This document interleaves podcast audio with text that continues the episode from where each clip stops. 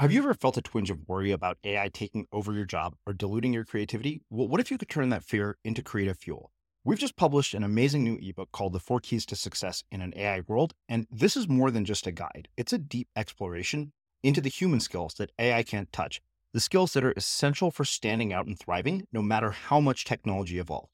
We're talking about real differentiators here like creativity, emotional intelligence, critical thinking, and much more. Inside, you'll find actionable insights and strategies to develop these skills, whether you're a creative person, a business person, or just simply someone who loves personal development. This isn't a story about tech taking over, it's a story of human creativity thriving alongside AI. Picture this AI as your creative co pilot, not just as a tool, but a collaborator that enhances your unique human skills. The Four Keys ebook will show you exactly how to do that and view AI in a new way that empowers you instead of overshadows you. Transform your creative potential today. Head over to unmistakablecreative.com slash four keys. Use the number four, K E Y S. That's unmistakablecreative.com slash four keys and download your free copy. In, in our pursuit of scale, we're losing our sense of humanity because of what you read that I wrote. And it's it's hard to find yourself when you're distanced from others. And th- what we end up doing as entrepreneurs, as founders, as CEOs, really in, in any job, I could, I, this would apply, and that is we grow, we scale, the top line growth is big, the profits are big. And what we find, we, we, we turn around and one day we realize that we have lost the thing that brought us to this place to begin with. We have become untethered to our vocation because we've become busy managing and writing checks and delegating. And pretty soon we've lost the human scale of our business that drew us to it in the first place, whatever it may be, practicing law, writing, making chocolate, it doesn't matter. It all, it's all, it, it, the, the, application is the same for all of those. And so what I'm su- suggesting is that people take a step back, take a deep breath and say, wait, what, I see the attraction here, but do I need to do this? And if I do this, how can I have a daily practice of reverse scale? That is, how can I turn this pyramid upside down and say, does this idea, this good idea, can I say that this has value if it only impacts one person? Or what if it just impacts me? Is it still worthy? Can I ascribe value to that? And in the process, am I practicing reverse scale? That is, am I practicing holding on to this line, this tether to the thing that brought me here to begin with? And is it worth sacrificing some growth and scale in order to keep it? And my, I say yes. I'm Srini Rao, and this is the Unmistakable Creative Podcast, where you get a window into the stories and insights of the most innovative and creative minds who've started movements, built thriving businesses, written best selling books, and created insanely interesting art. For more, check out our 500 episode archive at unmistakablecreative.com.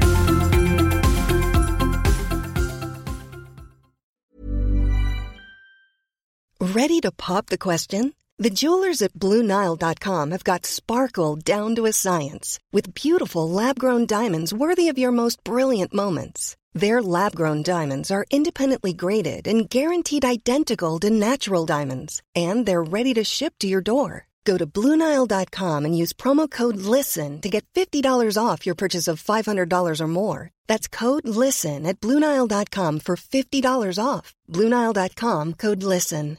Hi, I'm Daniel, founder of Pretty Litter. Cats and cat owners deserve better than any old fashioned litter. That's why I teamed up with scientists and veterinarians to create Pretty Litter. Its innovative crystal formula has superior odor control and weighs up to 80% less than clay litter. Pretty Litter even monitors health by changing colors to help detect early signs of potential illness. It's the world's smartest kitty litter.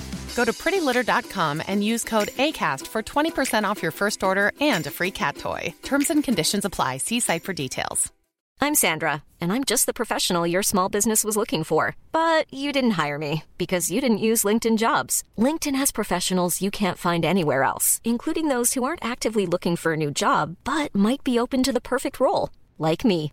In a given month, over 70% of LinkedIn users don't visit other leading job sites. So if you're not looking on LinkedIn, you'll miss out on great candidates like Sandra. Start hiring professionals like a professional. Post your free job on linkedin.com/people today.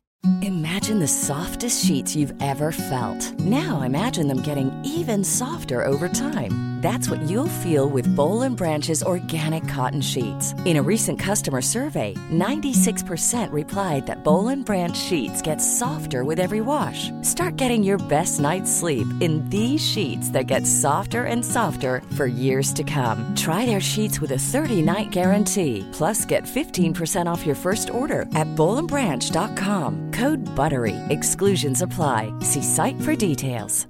There's never been a faster or easier way to start your weight loss journey than with plush PlushCare.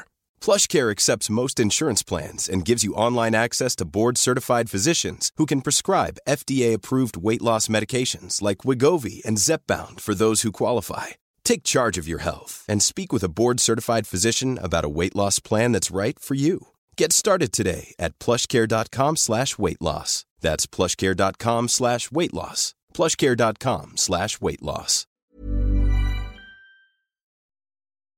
As creators, we're always on the move. Whether it's a live podcast event, a pop up shop, or a workshop, we're constantly interacting with community, and that's where Tap to Pay on iPhone and Stripe comes in. Imagine this you're at a live event, a listener loves your merch, or a participant wants to sign up for your course on the spot. With Tap to Pay on iPhone and Stripe, you can accept their payments right there and then, right from your iPhone, so there's no extra hardware or no delays. Total game changer. It's not just for creators, any business owner can do this. It's about making transactions smoother and much more personal, growing your business in your way. We've been using Stripe for our products and courses for a long time, and now with Tap to Pay on iPhone, you can take your business to the next level too. So visit stripe.com slash tap iPhone to learn more. Remember, folks, with Tap to Pay on iPhone and Stripe, your business is always at your fingertips. Shawn, welcome to the Unmistakable Creative. Thanks so much for taking the time to join us. Uh, pleasure to be here. Thank you. Yeah. So I actually was uh, introduced to you by multiple sources. I came across your work on Seth Godin's blog, and then coincidentally, someone from your team wrote in and told me about the work that you're up to. And anybody who sends chocolate with their book is somebody I become an instant fan of. I, I yeah, I remember think it, it somehow worked out really nice. I was like, I'm really craving something sweet. I was like, oh yeah. I got some chocolate with that book today. I'm going to eat it, uh, which was delicious, by the way. Oh, thank you. Thank you for saying that. I Yeah. appreciate it. So I want to start uh, with a question that I, I don't believe that I've started with before, and I've gathered that faith plays a, a really major role in your life from having read the book. And I wanted to ask about what the spiritual or religious background of your childhood was. The uh, my my dad uh, grew up um, a Jew in New York City. My grandfather um, was from Russia. My grandmother from Hungary. Her relatives all died in the Holocaust.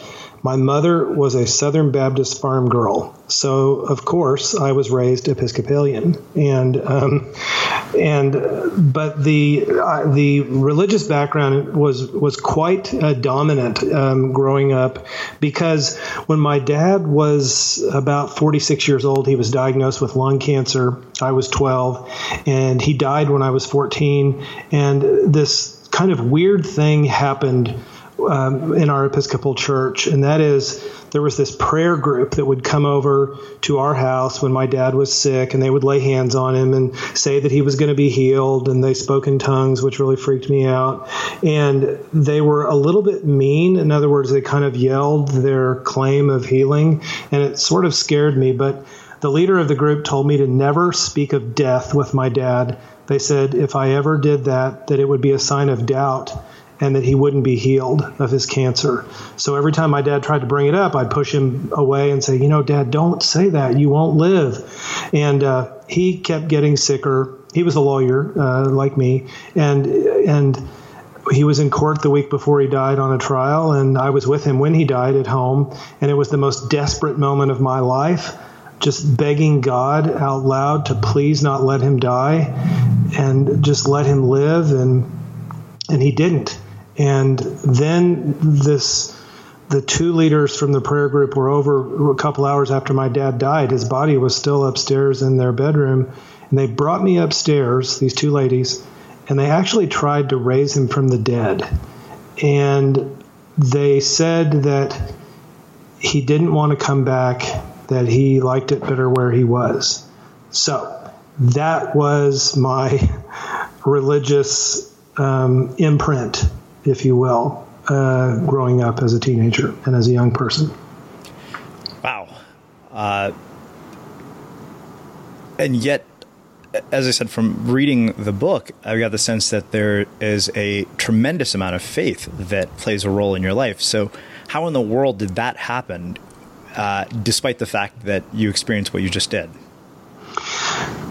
when I was I practiced criminal defense law for 20 years before I started this chocolate factory, and um, I, I spent about 25 years after my dad's death just accomplishing every single thing that I could.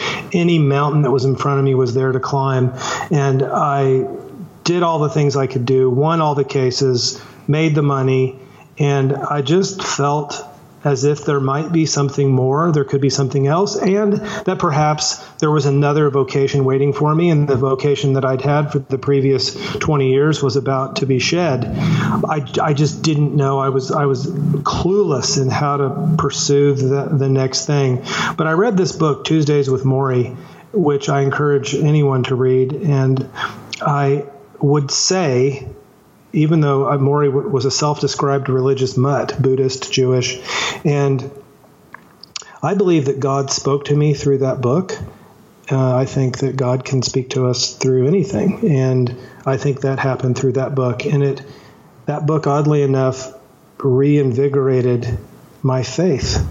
And um, from that point on, I decided that I would go to a nearby monastery called Assumption Abbey, which is a Trappist monastery about an hour and a half from my house. And it's the place that my father spent his last night before he died. He was on a men's church retreat with some of his friends at this monastery, and I decided to go visit that place. I've been visiting it now for 18 years as a guest at first, just going there um, to be alone and in solitude.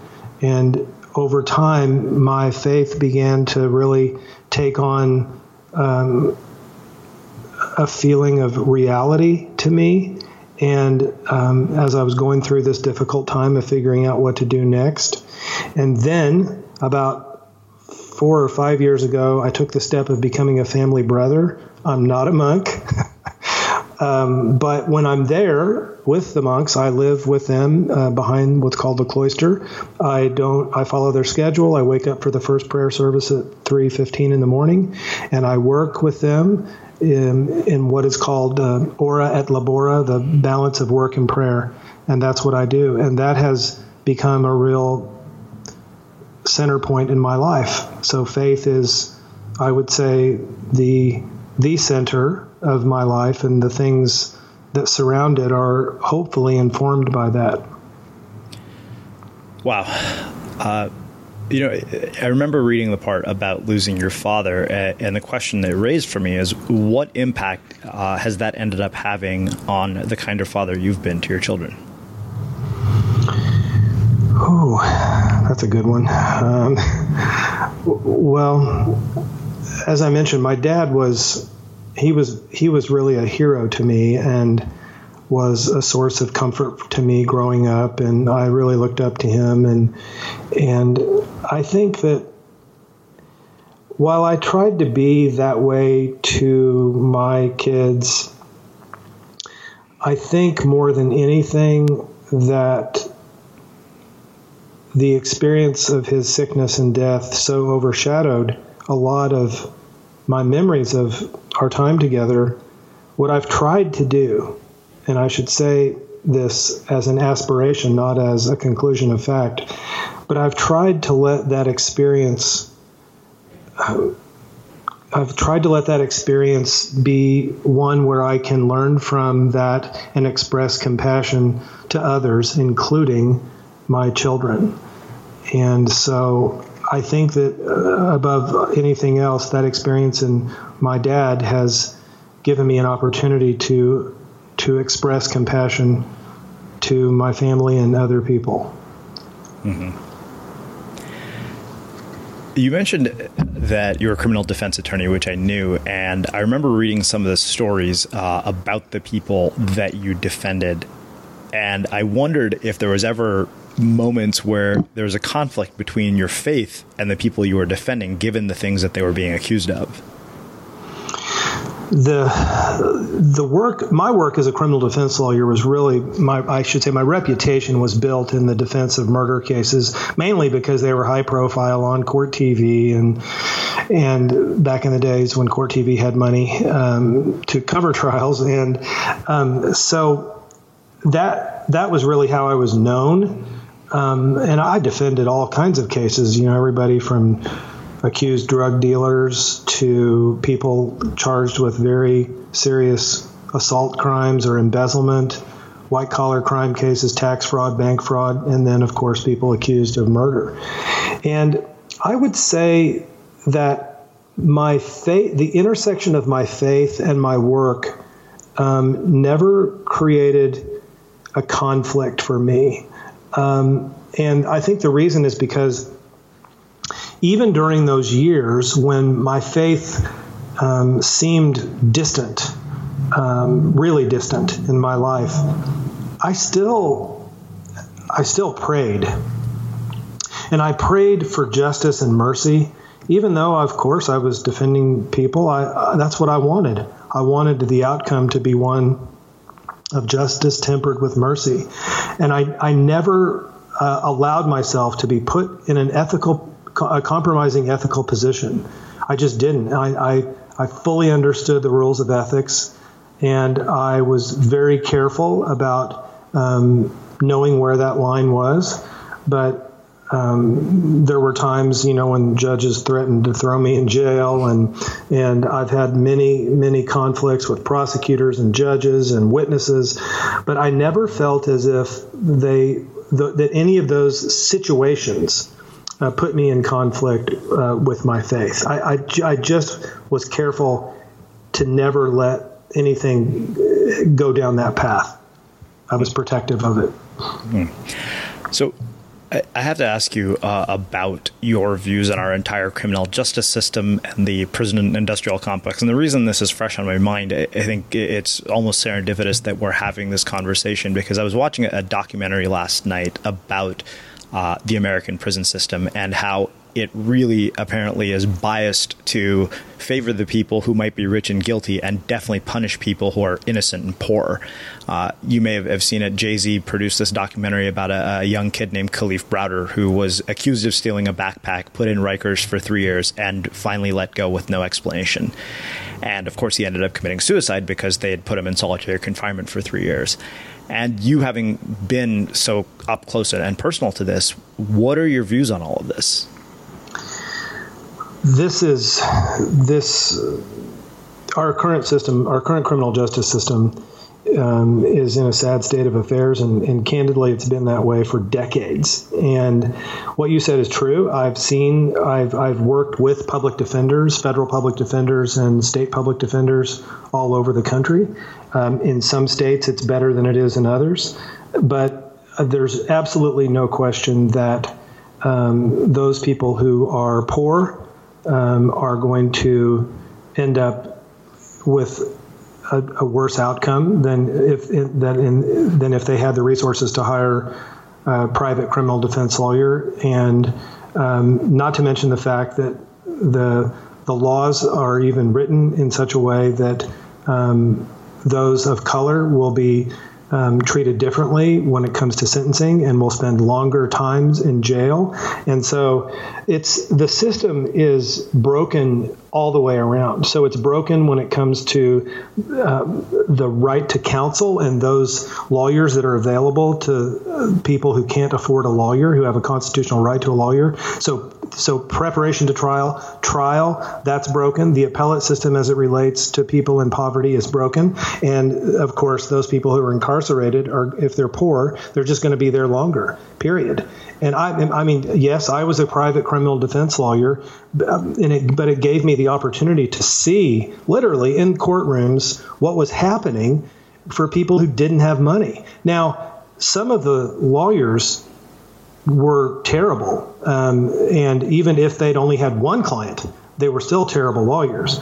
Uh, these are, in some cases, um, state public defenders who had absolutely no business defending these serious cases. And I'm, I'm, the one case that really strikes me is I, I had this client who um, who I did not write about in the book, but um, his name was Armand Villasana, and th- he was before before I got to him, he was represented by a state public defender. He was accused of rape, and he was given 70 years. And then the family gathered some money together and hired me for the appeal. And what was terrible is there was actually a lineup in that case the victim, the woman, said that her accuser was Hispanic. How many Hispanic people do you think were in the lineup? One. His, him, then, and, and yet it still went to trial. And that lineup identification wasn't thrown out. So finally, when I got it, the guy had been there in solitary confinement for two years said he didn't commit this rape. So I convinced the judge before sending him away for literally the rest of his life. I said, Judge, let me look at the evidence. Let me re examine the evidence and have a private lab, a forensic lab, examine the clothing that the victim was wearing at the time of the rape and examine the rape kit. Come to find out, the state forensic analyst had actually found an indicator to indicate the presence of semen um, and didn't give that to the prosecutor or to the defense lawyer. He just put it in a file cabinet, put it away. So I found it.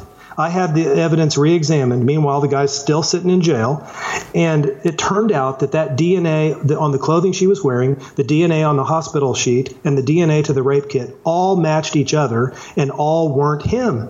This guy didn't do it, and the prosecutors still fought me on it. So, had the family not had the money to come hire me, he would have died in jail. And the, and I got him out. He got out, and get this, get this. The prosecutor called me a few years ago and said, Shawn, the FBI found a DNA profile match on that case where you defended Villasana. And uh, they, they went and interviewed the man in prison somewhere in the central Midwest. And he said, Yes, I did it, but it wasn't rape, it was consensual go ask her, the alleged woman victim of rape. She then said, when confronted, I made the story up because I didn't want to tell my husband about an affair, but yet the statute of limitations had run, and so she couldn't be charged with perjury. Can you believe that? So all of this happened, all of it happened because this guy didn't have money to hire a private criminal defense lawyer in his first trial. Otherwise, I believe that evidence would have been found and he would have been set free.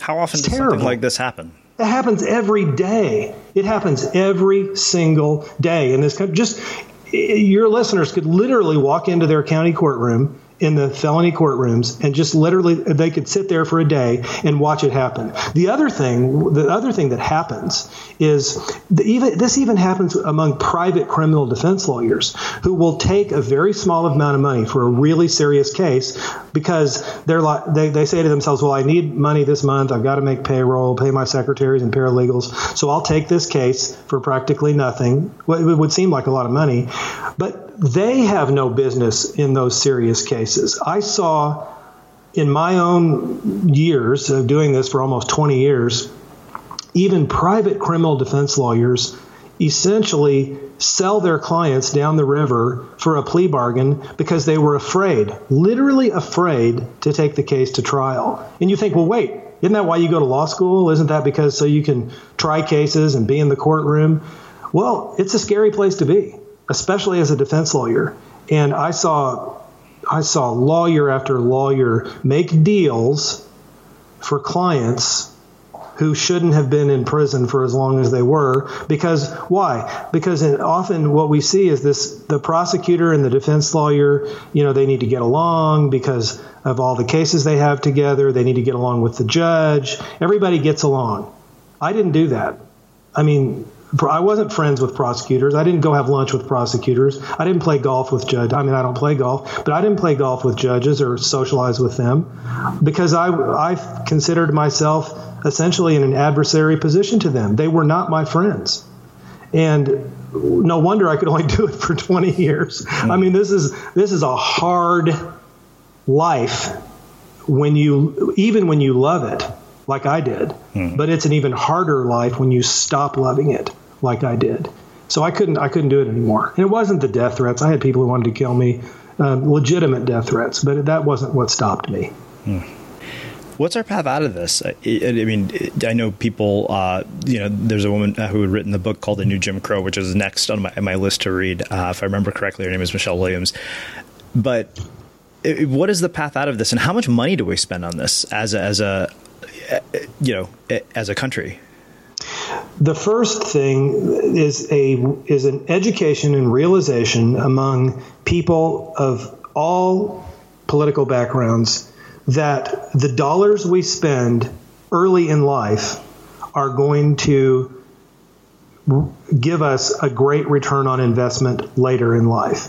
And so until we understand spending money birth to age 5 and understand the investments that are required especially among those in poverty around this country at that level, we're never going to get this. This cycle will it will continue. No, no matter how much sentencing reform we have, we have to invest money early in order to do what we can to to lift these populations up out of poverty, getting education, and not discriminating against them in our sentencing laws. Now, from a practical standpoint, there just last week, you know, there's or this this week actually, there's this debate in Congress about whether or not reformers should sort of take a small bite of the apple, and that is um, vote in favor of sentencing reform as opposed to holding back and wanting the whole apple of criminal justice reform. Well, I happen to be in the camp that sentencing reform is not enough. It isn't enough. It's good, but it isn't enough. And so we need to have a systemic criminal justice reform happen from top to bottom. And you know what? When I was in high school in the mid 70s, I was on the debate team. We literally debated this topic that you and I are talking about right now, you know the other topic that we debated? National health care. So we, we've been talking about this stuff for decades, and I don't see light at the end of the tunnel right now. I, I really don't. And especially, I don't want to get, unless you want to, get political about sure. what, what the current, I mean, the current um, the current uh, regime at the Department of Justice, they're not going to, they are not going to be advocates of this kind of reform um, that we're talking about. It's it's just not. I mean, I don't see it happening. I mean, when it costs more to incarcerate a person than it does to send them to Harvard uh-huh. or fill in the blank university, something is really, really wrong with the system. And uh, I until we do kind of what I was saying in the beginning of the, this chat that we until we start investing younger, mm-hmm. we're not we're it's this isn't going to change. It's not going to change. Well, I, I, think that really makes a, a, perfect segue to talk about how you get from being a, a, criminal defense attorney to starting a chocolate company. That doesn't seem like the most logical sequence of steps. So, what was it that finally caused you to break and decide you couldn't do it anymore? And how did that manifest in the form of a chocolate company? Normally, being a little extra can be a bit much, but when it comes to healthcare, it pays to be extra. And United Healthcare makes it easy with Health Protector Guard fixed indemnity insurance plans. Underwritten by Golden Rule Insurance Company, they supplement your primary plan, helping you manage out of pocket costs without the usual requirements and restrictions like deductibles and enrollment periods. So when it comes to covering your medical bills, you can feel good about being a little extra. Visit uh1.com to find the Health Protector Guard plan for you. This is Paige, the co-host of Giggly Squad, and I want to tell you about a company that I've been loving, Olive and June. Olive and June gives you everything that you need for a salon quality manicure in one box. And if you break it down, it really comes out to $2 a manicure, which is absolutely insane. It's also so easy to get salon worthy nails at home with Olive and June. The difference between how your nails used to look when you did them yourself and now with the Mani system is a complete game changer. The best thing about Olive and June too is it's a quick dry. Dries in about one minute, lasts for five days, and full coverage in up to one to two coats. Visit oliveandjune.com slash perfect Mani 20 for 20% off your first system. That's oliveandjune.com slash perfect Mani 20 for 20% off your first system system. Millions of people have lost weight with personalized plans from Noom Like Evan, who can't stand salads and still lost 50 pounds. Salads, generally, for most people, are the easy button, right? For me, that wasn't an option. I never really was a salad guy. That's just not who I am. But Noom worked for me. Get your personalized plan today at Noom.com.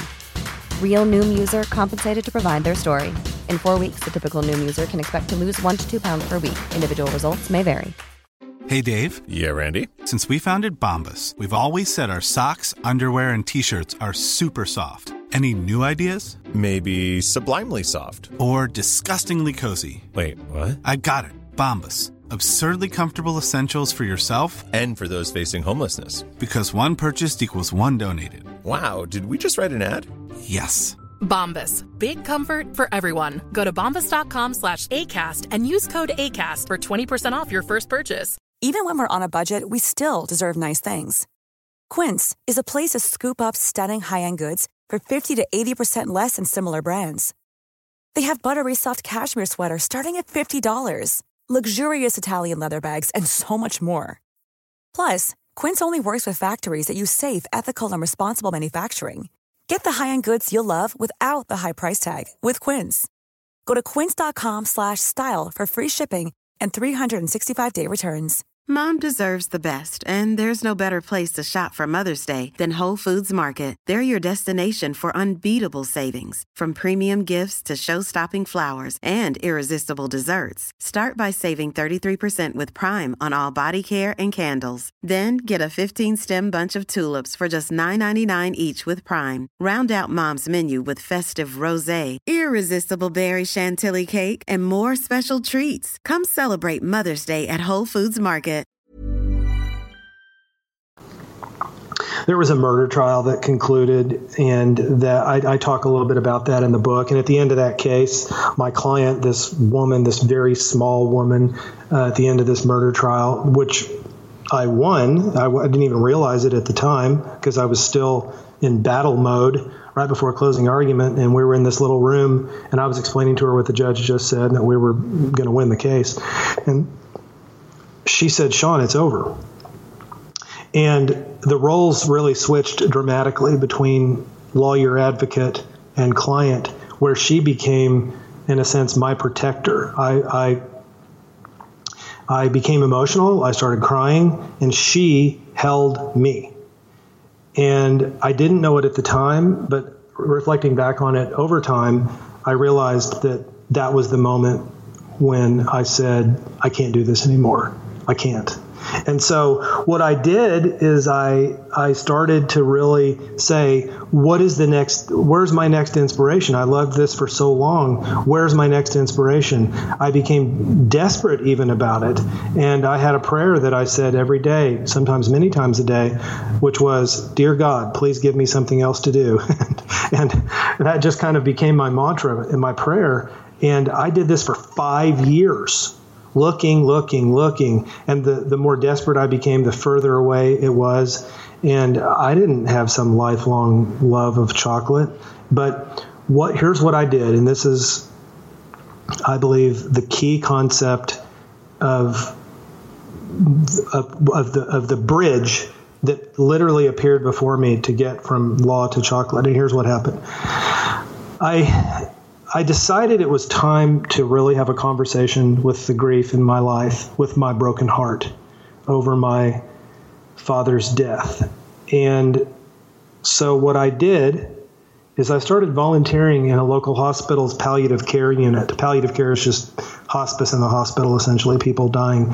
And I volunteered on Fridays when I was in town. I did this for almost five years. And they would give me people to visit some in oncology, some cardiology, some neurology, but the people were in some state of dying, and most of them had no visitors, you know, relatives or friends. And so I would just visit. I would just go into their room and talk to them, have simple conversations, sometimes read to them. And at the end of my visit, I said to them, I said, Hey, one of the things I do as a volunteer is I pray for people. Would you like me to say a prayer for you? And I found that 99% of people in palliative care will take a prayer. And I said, Well, what would you like me to pray for?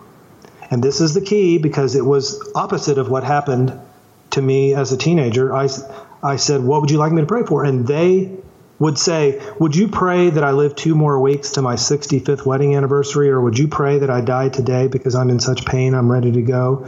Or would you pray for my family that they're okay after I die? And I would ask if I could touch their shoulder or their hand. And I would say their exact words back to them. And here's what happened in those moments, measured in seconds, I actually thought about someone besides me. I'd been so wrapped up in what am I going to do and where's my next career and what am I going to invest my money and just all of that. And then what some days when I left the hospital and I was walking to my car in the parking lot, it was as if my feet weren't on the ground. That they were like three or four feet above the ground, like I was walking on air to my car. What is that? It's joy. And so I I quote Kahlil Gibran and would bring him in now uh, to, to say, he says, Our greatest joy is our sorrow unmasked. I believe that with everything that I have, that our greatest joy is our sorrow unmasked. And so that's what was happening. When I'm walking out to the car and I'm walking on air, this is the expression of joy from the depth of my broken heart. And so, this paradox of finding yourself when you lose yourself in service of others, as Gandhi says, happened to me. So I didn't even know it was happening at the time, but this service created a space for me to think about my future. Not while I was at the hospital praying, but just during that time of my life. And so I encourage people every chance I get to examine their own brokenheartedness and to think about what joy can be born of that. Wow. Uh, well, let's do this. I know that one of the things that really struck me about the way that you've chosen to build the company is that there's a, a great sense of generosity uh, to this. I know you share profits with farmers, um, you donate school lunches. Where does that come from? Uh, is that something that that uh, was embedded early in your childhood, or is that just something that's evolved with time? I think both. You know, I spent a lot of time in high school, even in service projects, and I think a lot of this. Both of my parents were very active in the community. My dad as a lawyer, my mom just as a community volunteer, and so I sort of grew up with that. And I think that um, over time even in my law career, I worked on pro bono cases. I worked to achieve social justice, um, starting programs in my community. I started a grief center for children who've experienced the death of a parent or sibling uh, almost 20 years ago. I'm still very active in that. So, this kind of life um, has really just I think been part of me. But when I started the business almost 13 years ago, it wasn't a question of, hey, do you think I should do some good in this business too, along with my chocolate bars? The the way this company came about, the doing good part has always been inseparable from the resulting product, from the chocolate bar. They're, they're, they're, they are literally intertwined together to such a point that they can't be separated. And so I don't, it's there was so those questions were not um, should we or should we not? It was just it was just part of the business. So when we're we're and we're a small business, just 16 people, and as you said, we profit share with farmers. I open my books to them. I translate my financials into their language. So in July, when I'm back in Tanzania, it'll be in Swahili. Um, we take I'll be taking local high school kids with me. That's almost our 10th year of this Chocolate University program. We have a school lunch program um, in the Philippines, and we just concluded one in Tanzania. We've funded over a million lunches uh, in the villages near where we buy cocoa beans, all self sustaining with no donations. And the thing of it is, these works, that is working directly with farmers, working with local students in Springfield, in our neighborhood, in our area, working with students in Tanzania. This this is wrapped up in our vocation of making the best tasting direct trade chocolate that we can make. That's it's all it's all together. And I don't even know what it would be like for them not to be together. So that's I don't know if I answered your question, but yeah, yeah, that's that's the way we do it. Yeah. In the book, there's a quote that struck me. You said, "Meaningful work is both internal and external. It's internal in that I have a sense of personal dignity during the workday because of who I am, not what I do.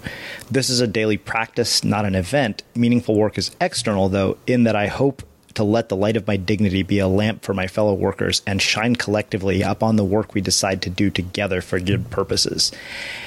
And the idea of this being a daily practice, I think, is what struck me. And the question was, how can we make this a daily practice in our own lives?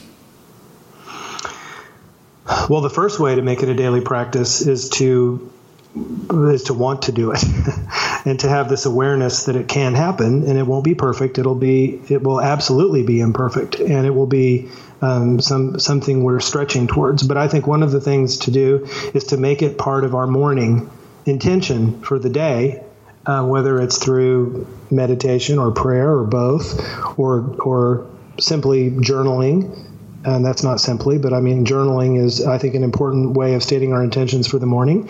And so that's the first thing, I think. The second thing is, is to not overcomplicate it and to understand that we, despite whatever our role may be in our workplace, whether it's the founder or the CEO or or the or the salesperson or the chocolate maker or whatever, but we, when we consider our role, to understand that there are literally there, there are two aspects to us. That is what what we're thinking about, what our mind is on, how we are how we are um, thinking throughout the day.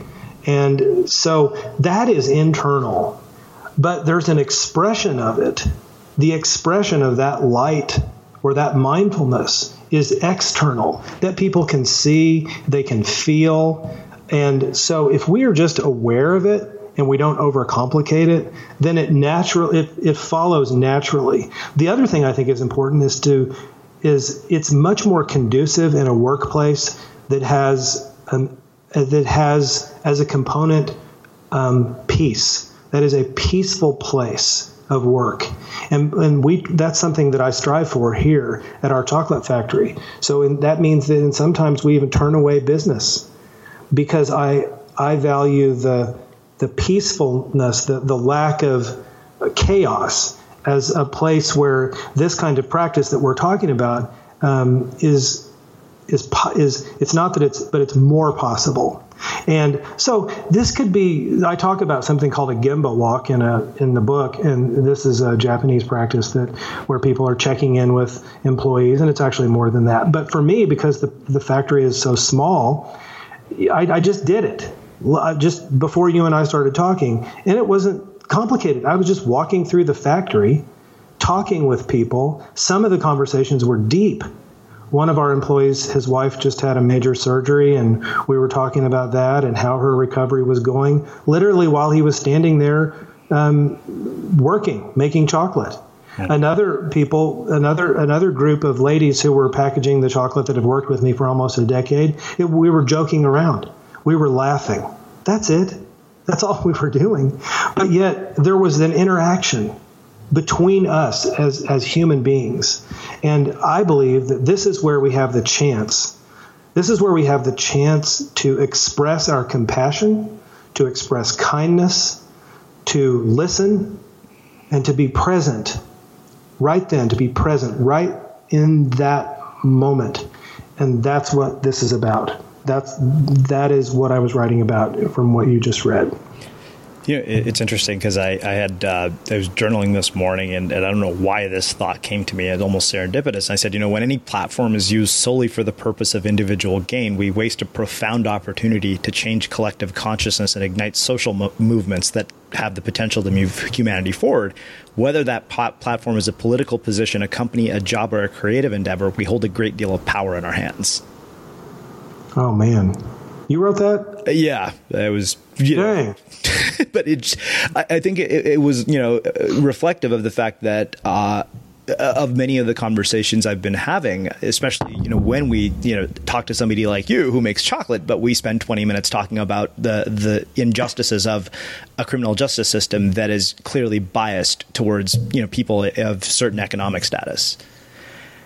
Yes, and and and and that's the, the other thing I think too, and, and that, that that is really core to what you just said, what you wrote this morning, is that not only do we we possess this power, but we possess it regardless of our position in the workplace or I mean Viktor Frankl talks about this in Man's Search for Meaning. I mean, the greatest freedom that we have is in between the stimulus and the response and it is a it is a great freedom and i think that we sometimes we sometimes don't give ourselves enough credit because we think that our company isn't big enough or or we aren't big enough, that our brand isn't recognizable enough, that we don't have enough followers, that we don't have enough of these things, that we then minimize the ideas that we have and the power that we have. Because also encapsulated in what you just said is the fact that this, the recognition of this power, no matter how small we may perceive it to be, that's where that is true sustainability. That is true change when we recognize that this can happen just within us, just our own heart transforming is really the true sustainable change in the world. I mean, Gandhi talked about it, and and this is that's that's what this is, and and we need to stop. I mean, you talk about this that people need to have permission to to recognize the value of their own ideas that are awesome and not deminimized because they don't have huge scaling opportunities. Yeah. That's what I hope people will remember about a lot of a lot of your work is centered on that, I believe. You know, it's interesting because this was a, the other quote I wanted to ask you about was you know so the danger is with scale we risk losing some of the benefits of our vocation. We tend to lose ourselves. We lose our connection and kinship under the intense focus of scale for sale's sake, scale for scale's sake. And it's important to know that there's honor and validity in ideas that are not scalable. And at the same time, what we do as a culture is we glorify the accomplishments of billionaires. We put their pictures on magazines, and you know, it, there's this almost, you know, sort of toxic drive to profit at all costs, but systemic consequences where we're seeing inequality like we've never seen it before. And I, am a business owner, so I, I, definitely, you know, believe in a lot of the tenets of capitalism.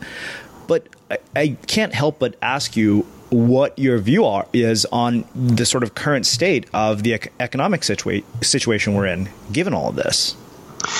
The the problem is and we can start at you know we can we can start with capitalism and then talking about the American economy and then we talk about the the health and well-being of companies and employees that are working in those companies but the, the bottom line is that we have been cultured I mean we have been conditioned in this culture for decades to measure the health of our companies and our country and other countries on GDP.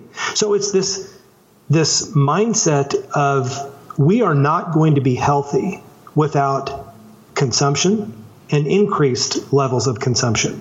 That's it.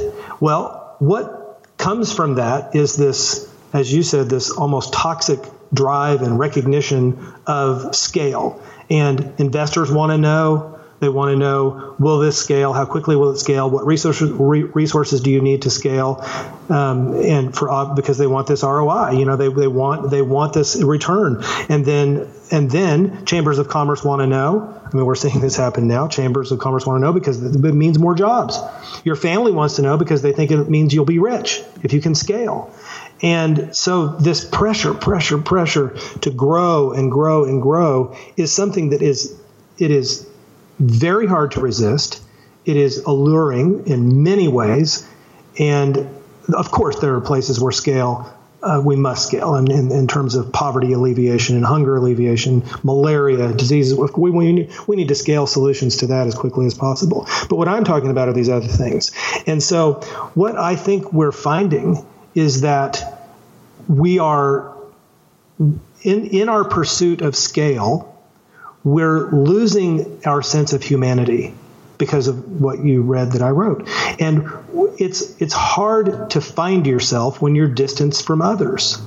And th- what we end up doing as entrepreneurs, as founders, as CEOs, really in, in any job, could, I, this would apply, and that is we grow, we scale, the top line growth is big, the profits are big, and what we find, we, we, we turn around and one day we realize that we have lost the thing that brought us to this place to begin with. We have become untethered to our vocation because we've become busy managing and writing checks and delegating, and pretty soon we've lost the human scale of our business that drew us to it in the first place, whatever it may be, practicing law, writing, making chocolate, it doesn't matter. It all, it's all, it, it, the, the, application is the same for all of those. And so what I'm su- suggesting is that people take a step back, take a deep breath and say, wait, what, I see the attraction here, but do I need to do this? And if I do this, how can I have a daily practice of reverse scale? That is, how can I turn this pyramid upside down and say, does this idea, this good idea, can I say that this has value if it only impacts one person? Or what if it just impacts me? Is it still worthy? Can I ascribe value to that? And in the process, am I practicing reverse scale? That is, am I practicing holding on to this line, this tether to the thing that brought me here to begin with? And is it worth sacrificing some growth and scale in order to keep it? And my, I say yes. And it's, it's, it's happened to me just so many times. And here's, here's what it looks like when I practice reverse scale, it means that I didn't delegate somebody else to take students to Africa on this trip to Tanzania, where it takes 60 hours to get there from door to door. I didn't, and I don't delegate that to other people. And one day we're driving with the students. We've spent 60 hours getting to this place. Many of these students have never even been on an airplane before. They're very bright students. We're riding on this bus. It's dusty. They're tired because we've just come all this way. And we're on this little road near the village leading up to a school that we have this Chocolate University partnership with. There are a thousand kids in that school, many of them very hungry kids who we've tried to help alleviate in a school lunch program. They come they come spilling out of the school down this little gravel drive and our bus with 20 people pulls up, and all of these kids are singing this song in English. We are happy. We are happy to be together. Our people get off the bus, including me, and we're just enveloped in this, this hospitality. And there wasn't a dry eye in the group, including me, including me. I've been all over the world. Why? Why is that? It's because we aren't built for that kind of hospitality. We couldn't take it. It was like this blanket coming over us, and everybody was emotional about it. And in that moment, and in the moments that have followed, when I've looked at that pictures of that scene, I thought, well, that's what heaven's going to be like. Maybe I'll get off this little rickety bus called a coaster in Tanzania. I'll get off and people will be singing a little song. Then, then I realized, no, that's not what heaven's going to be like. It was heaven. And it doesn't matter your religion. I'm not proselytizing. I'm saying it was the divine. It was a moment of heaven, just a glimpse. And here's what it did because I didn't delegate that trip to somebody else, and I wanted to stay tethered to my vocation, I had a glimpse of my true self. That, that is the thing that points me back to my vocation. And so I was able to have this experience at work and I say to people, man, can you find a way to experience the divine at work? It's not going to be every day. I'm not talking about that. But can you have a, a life at work that you have the chance to experience this? And my point is that you, I'm not saying you will lose the chance if you scale. What I'm saying is that the chance is less likely if you scale and don't remain true to yourself and don't keep that sense of human connection. And that's a practice because we're resisting. We're resisting our culture. Wow. Uh, so I have two last questions for you. You, I know, probably made plenty of money as a criminal defense attorney from what I gathered from the book. You've built a successful business, and you've also been up close uh, to poverty in a way that most of us will never see it how has all of this informed your perspective on money and wealth? The thing for me about money and wealth, and I now as a chocolate maker, I probably make about 15% of what I made as a lawyer. And that's been that way for a long time, but it's enough. And so the the way that this has informed my view of money and wealth and I write about this. The title of the chapter is how much is enough? That's man, I have to ask myself that question every day. I want stuff I mean, I'm I don't want a Gulfstream four, but right. I mean, maybe you know just a citation would do. No, I'm just kidding. But I but I'm saying I want I I I have a want um, desire as well. But what I'm saying is is that if we can have a practice of asking ourselves that simple question, how much is enough? it actually relates to the last thing that we were just talking about. It relates to scale because I can, if I can answer that question and I, I and recognize that it's a moving target, then it's then I'm going to be one step closer to what? To knowing what is sufficient. This comes straight from the rule of Benedict, which has been governing monasteries around the world for 500 years, no, 1500 years. I write about this. And because of my experience at the monastery, I'm able to overlay some of that rule of Benedict on the practices that we have in our chocolate factory. And we're, I, we're not a monastery, but I love that. I love that practice of you know the monks that brew beer brew enough beer. The monks that make fruitcake, they make enough fruitcake. And all of our definitions of, of enough are going to be different. But when we can come together and have some consensus in our companies about, well, is this enough? You know, is, is this sufficient? Can we at least agree on this target? That's where that's where it's come for me. And so I have and I haven't answered the question. I'm still answering, you know, how much is enough. But but but the point is, I'm asking the question. And then when I when I visit with farmers who who are so poor that you you you that it's hard to describe, yet they love me and they care about me and they shower me with hospitality. Then I'm caught I'm literally caught in this mystery of, of not trying to understand, but to recognize this imbalance of joy and sorrow and how it all fits together in this life. And that's where I want to be. And I want to be reminded of that as often as I possibly can about this mystery of joy and sorrow, how it relates to money, and how it relates to my view of enough.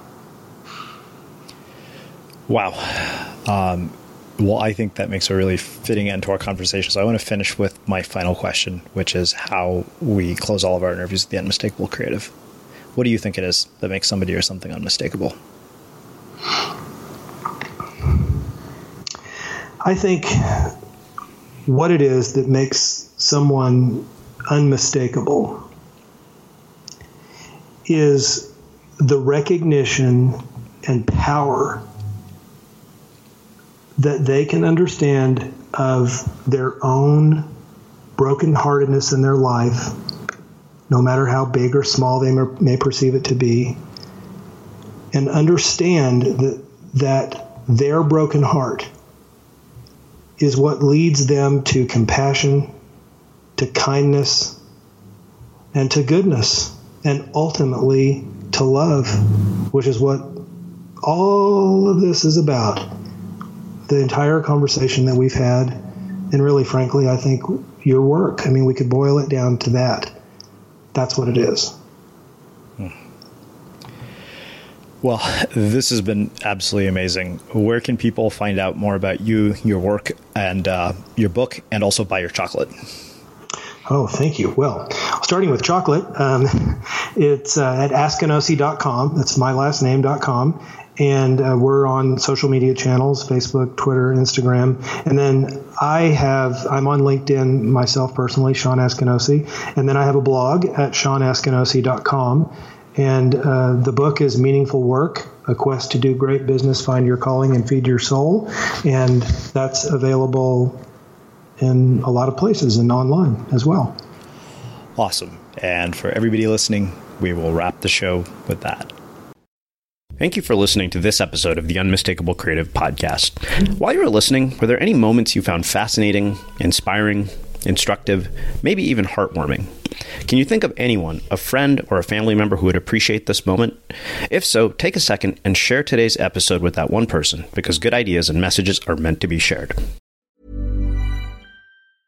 Mom deserves the best, and there's no better place to shop for Mother's Day than Whole Foods Market. They're your destination for unbeatable savings, from premium gifts to show-stopping flowers and irresistible desserts. Start by saving 33% with Prime on all body care and candles. Then get a 15-stem bunch of tulips for just $9.99 each with Prime. Round out Mom's menu with festive rosé, irresistible berry chantilly cake, and more special treats. Come celebrate Mother's Day at Whole Foods Market. Hey, it's Danny Pellegrino from Everything Iconic.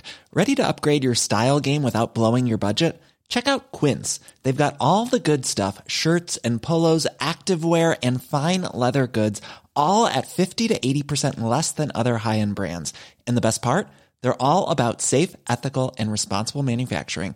Get that luxury vibe without the luxury price tag. Hit up quince.com slash upgrade for free shipping and 365 day returns on your next order. That's quince.com slash upgrade. Even when we're on a budget, we still deserve nice things. Quince is a place to scoop up stunning high end goods for 50 to 80% less than similar brands.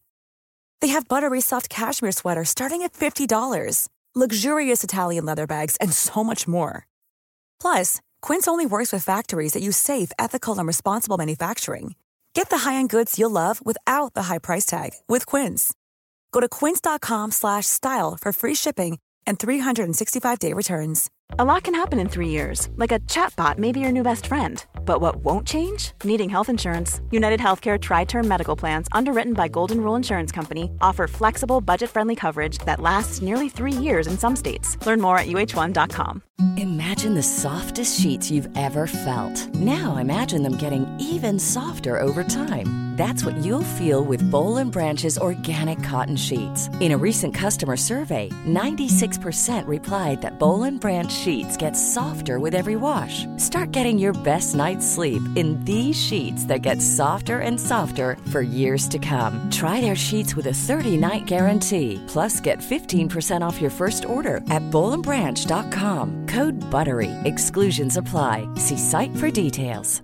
Mom deserves the best, and there's no better place to shop for Mother's Day than Whole Foods Market. They're your destination for unbeatable savings, from premium gifts to show-stopping flowers and irresistible desserts. Start by saving 33% with Prime on all body care and candles. Then get a 15-stem bunch of tulips for just $9.99 each with Prime. Round out Mom's menu with festive rosé, irresistible berry chantilly cake, and more special treats. Come celebrate Mother's Day at Whole Foods Market. Have you ever felt a twinge of worry about AI taking over your job or diluting your creativity? Well, what if you could turn that fear into creative fuel? We've just published an amazing new ebook called The Four Keys to Success in an AI World. And this is more than just a guide, it's a deep exploration into the human skills that AI can't touch, the skills that are essential for standing out and thriving, no matter how much technology evolves. We're talking about real differentiators here like creativity, emotional intelligence, critical thinking, and much more. Inside, you'll find actionable insights and strategies to develop these skills, whether you're a creative person, a business person, or just simply someone who loves personal development. This isn't a story about tech taking over, it's a story of human creativity thriving alongside AI. Picture this AI as your creative co pilot, not just as a tool, but a collaborator that enhances your unique human skills. The Four Keys ebook will show you exactly how to do that and view AI in a new way that empowers you instead of overshadows you. Transform your creative potential today. Head over to unmistakablecreative.com slash four keys. Use the number four, K E Y S. That's unmistakablecreative.com slash four keys and download your free copy.